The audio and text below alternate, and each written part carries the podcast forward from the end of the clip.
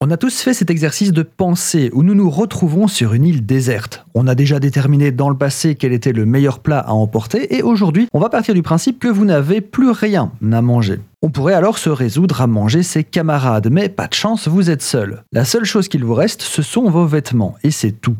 Une idée qui passe alors par la tête, est-ce une bonne idée de manger ses vêtements? Après tout, le cuir, c'est d'origine animale.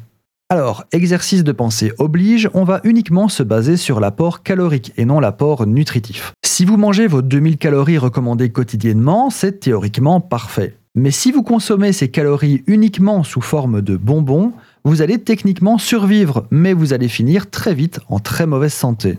Alors, disons-le tout de suite, tout ce qui est vêtements synthétiques ne vous apportera rien, donc n'essayez même pas. Caoutchouc, métal, plastique et autres polyester ne vous apportent rien sur le plan nutritif, ni même calorique. Même chose pour le coton. Bien que le coton soit comestible quand on le consomme sous forme de graines, sous forme de vêtements, ben ce n'est que de la cellulose. Et au mieux, vous allez très mal digérer et souffrir, et au pire, vous allez mourir.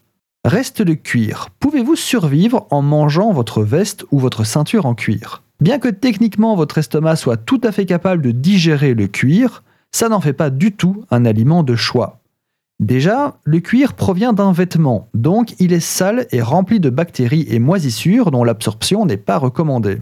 En plus, le cuir est tanné. Je vous passe les détails, mais la peau est traitée avec plein de produits peu ragoûtants, et vous allez juste vous empoisonner en les absorbant. Même le cuir le plus naturel et le moins traité du monde va quand même vous faire plus de tort que de bien.